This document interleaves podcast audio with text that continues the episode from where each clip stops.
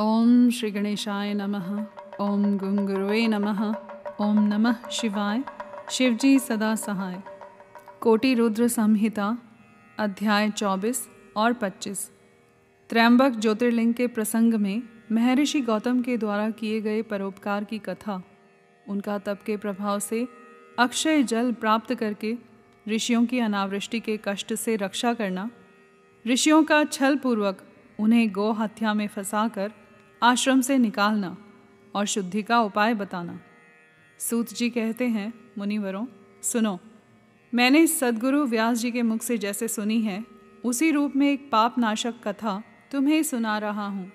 पूर्व काल की बात है, गौतम नाम से विख्यात एक श्रेष्ठ ऋषि रहते थे, जिनकी परम धार्मिक पत्नी का नाम अहल्या था। दक्षिण दिशा में जो ब्रह्मगिरी है वहीं उन्होंने दस हज़ार वर्षों तक तपस्या की थी। उत्तम व्रत का पालन करने वाले महर्षियों, एक समय वहाँ सौ वर्षों तक बड़ा भयानक अवर्षण हो गया। सब लोग महान दुख में पड़ गए। इस भूतल पर कहीं गीला पत्ता भी नहीं दिखाई देता था। फिर जीवों का आधारभूत जल कहाँ से दृष्टिगोचर होता? उस समय मुनि, मनुष्य, पशु, पक्षी और मृग सब वहाँ से दशो दिशाओं की ओर चले गए।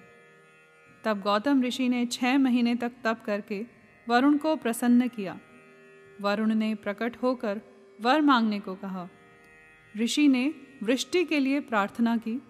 वरुण ने कहा, देवताओं के विधान के विरुद्ध वृष्टि न करके मैं तुम्हारी इच्छा के अनुसार तुम्हें सदा अक्षय रहने वाला जल देता हूँ। तुम एक गड्ढा तैयार करो। उनके ऐसा कहने पर गौतम ने एक हाथ गहरा गड्ढा खोदा और वरुण ने उसे दिव्य जल के द्वारा भर दिया। तथा परोपकार से सुशोभित होने वाले मुनिश्रेष्ठ गौतम से कहा, महामुने, कभी क्षीण न होने वाला यह जल तुम्हारे लिए तीर्थ रूप होगा और पृथ्वी पर तुम्हारे ही नाम से इसकी ख्याति होगी। यहाँ किए हुए दान, होम, तप देव पूजन तथा पितरों का श्राद्ध सभी अक्षय होंगे।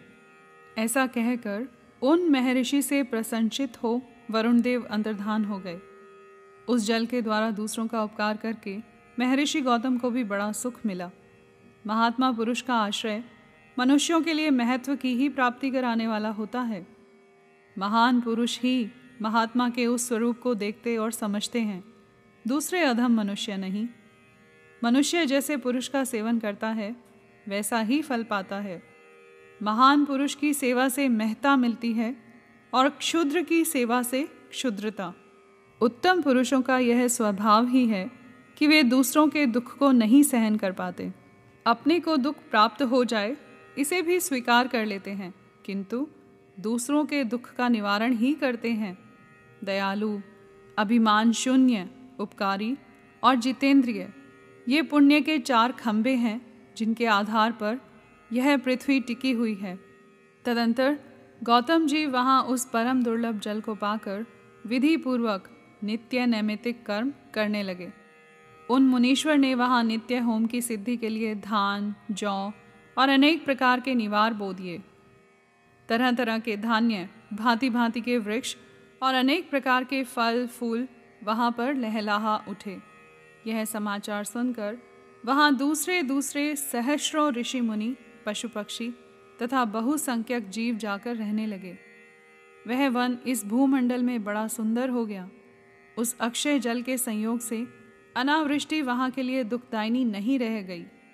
उस वन में अनेक शुभ कर्म परायण ऋषि अपने शिष्य, भार्या और पुत्र आदि के साथ वास करने लगे।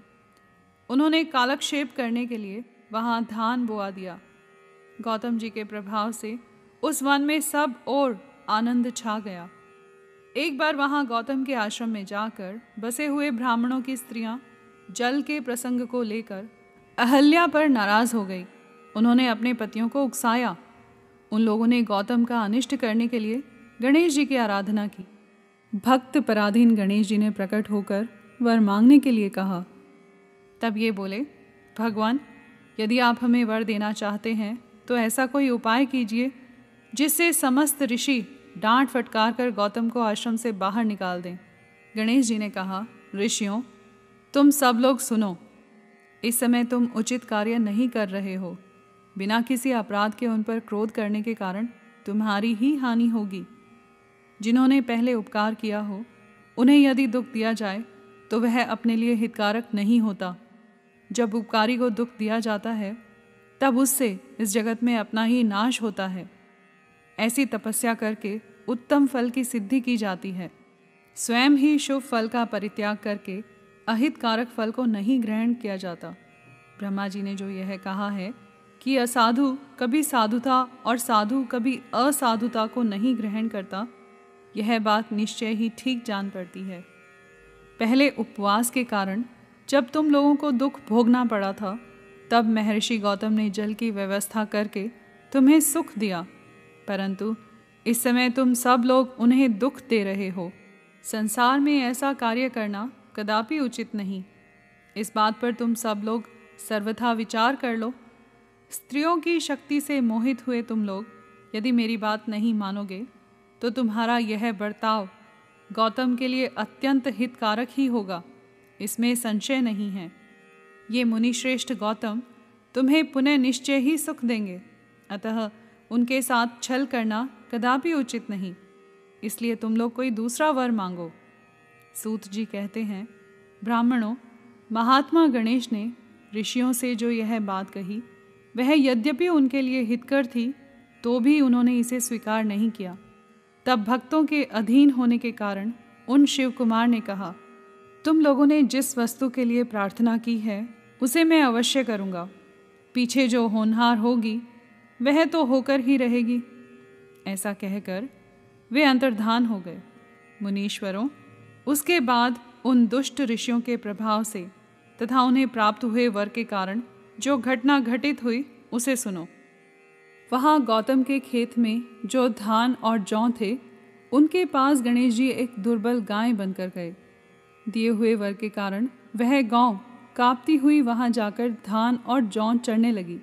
इसी समय दैववश गौतम जी वहाँ आ गए। वे दयालु ठहरे। इसलिए मुट्ठी भर तिनके लेकर उन्हीं से उस गौ को हाँकने लगे। उन तिनकों का स्पर्श होते ही वह गौ पृथ्वी पर गिर पड़ी और ऋषि के देखते देखते उसी क्षण मर गई। वे दूसरे दूसरे द्वेषी ब्राह्मण और उनकी दुष्ट स्त्रियाँ वहाँ छिपे हुए सब कुछ देख रहे थे। उस गौ के गिरते ही वे सब के सब बोल उठे, गौतम ने यह क्या कर डाला? गौतम भी आश्चर्यचकित हो अहल्या को बुलाकर व्यथित हृदय से दुखपूर्वक बोले, देवी, यह क्या हुआ? कैसे हुआ? जान पड़ता है, परमेश्वर मुझ पर कुपित हो गए हैं। अब क्या करूँ? कहाँ जाऊँ? मुझे हत्या लग गई। इसी समय ब्राह्मण और उनकी पत्नियाँ गौतम को डांटने और दुर्वचनों द्वारा अहल्या को पीड़ित करने लगी। उनके दुर्बुद्धि शिष्य और पुत्र भी गौतम को बारंबार फटकारने और धिक्कारने लगे। ब्राह्मण बोले, अब तुम्हें अपना मुँह नहीं दिखाना चाहिए। यहाँ से जाओ जाओ। गौ हत्यारे का मुख देखने पर तत्काल वस्त्र सहित स्नान करना चाहिए। जब तक तुम इस आश्रम में रहोगे, तब तक अग्निदेव और पितर हमारे दिए हुए किसी भी हव्य कव्य को ग्रहण नहीं करेंगे। इसलिए पापी गोहत्यारे, तुम परिवार सहित यहाँ से अन्यत्र चले जाओ। विलंब न करो। सूत जी कहते हैं, ऐसा कहकर उन सबने उन्हें पत्थरों से मारना आरंभ किया। वे गालियाँ दे दे कर गौतम और अहल्या को सताने लगे।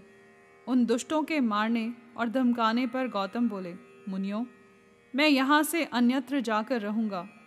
ऐसा कहकर गौतम उस स्थान से तत्काल निकल गए और उन सब की आज्ञा से एक कोस दूर जाकर उन्होंने अपने लिए आश्रम बनाया। वहाँ भी जाकर उन ब्राह्मणों ने कहा, जब तक तुम्हारे ऊपर हत्या लगी है, तब तक तुम्हें कोई यज्ञ या गादी कर्म नहीं करना चाहिए। किसी भी वैदिक देव यज्ञ या पितृ यज्ञ के अनुष्ठान का तुम्हें अधिकार नहीं रह गया है। मुनिवर गौतम, उनके कथनानुसार किसी तरह एक पक्ष बिताकर उस दुख से दुखी हो बारंबार उन मुनियों से अपनी शुद्धि के लिए प्रार्थना करने लगे। उनके दीन भाव से प्रार्थना करने पर उन ब्राह्मणों ने कहा, गौतम, तुम अपने पाप को प्रकट करते हुए तीन बार सारी पृथ्वी की परिक्रमा करो। फिर लौटकर यहाँ एक महीने तक व्रत करो। उसके बाद इस ब्रह्मगिरी की एक सौ एक परिक्रमा करने के पश्चात तुम्हारी शुद्धि होगी। अथवा यहाँ गंगा जी को ले आकर उन्हीं के जल से स्नान करो तथा एक करोड़ पार्थिव लिंग बनाकर महादेव जी की आराधना करो। फिर गंगा में स्नान करके इस पर्वत की ग्यारह बार परिक्रमा करो। तत्पश्चात सौ घड़ों के जल से पार्थिव शिवलिंग को स्नान कराने पर तुम्हारा उद्धार होगा।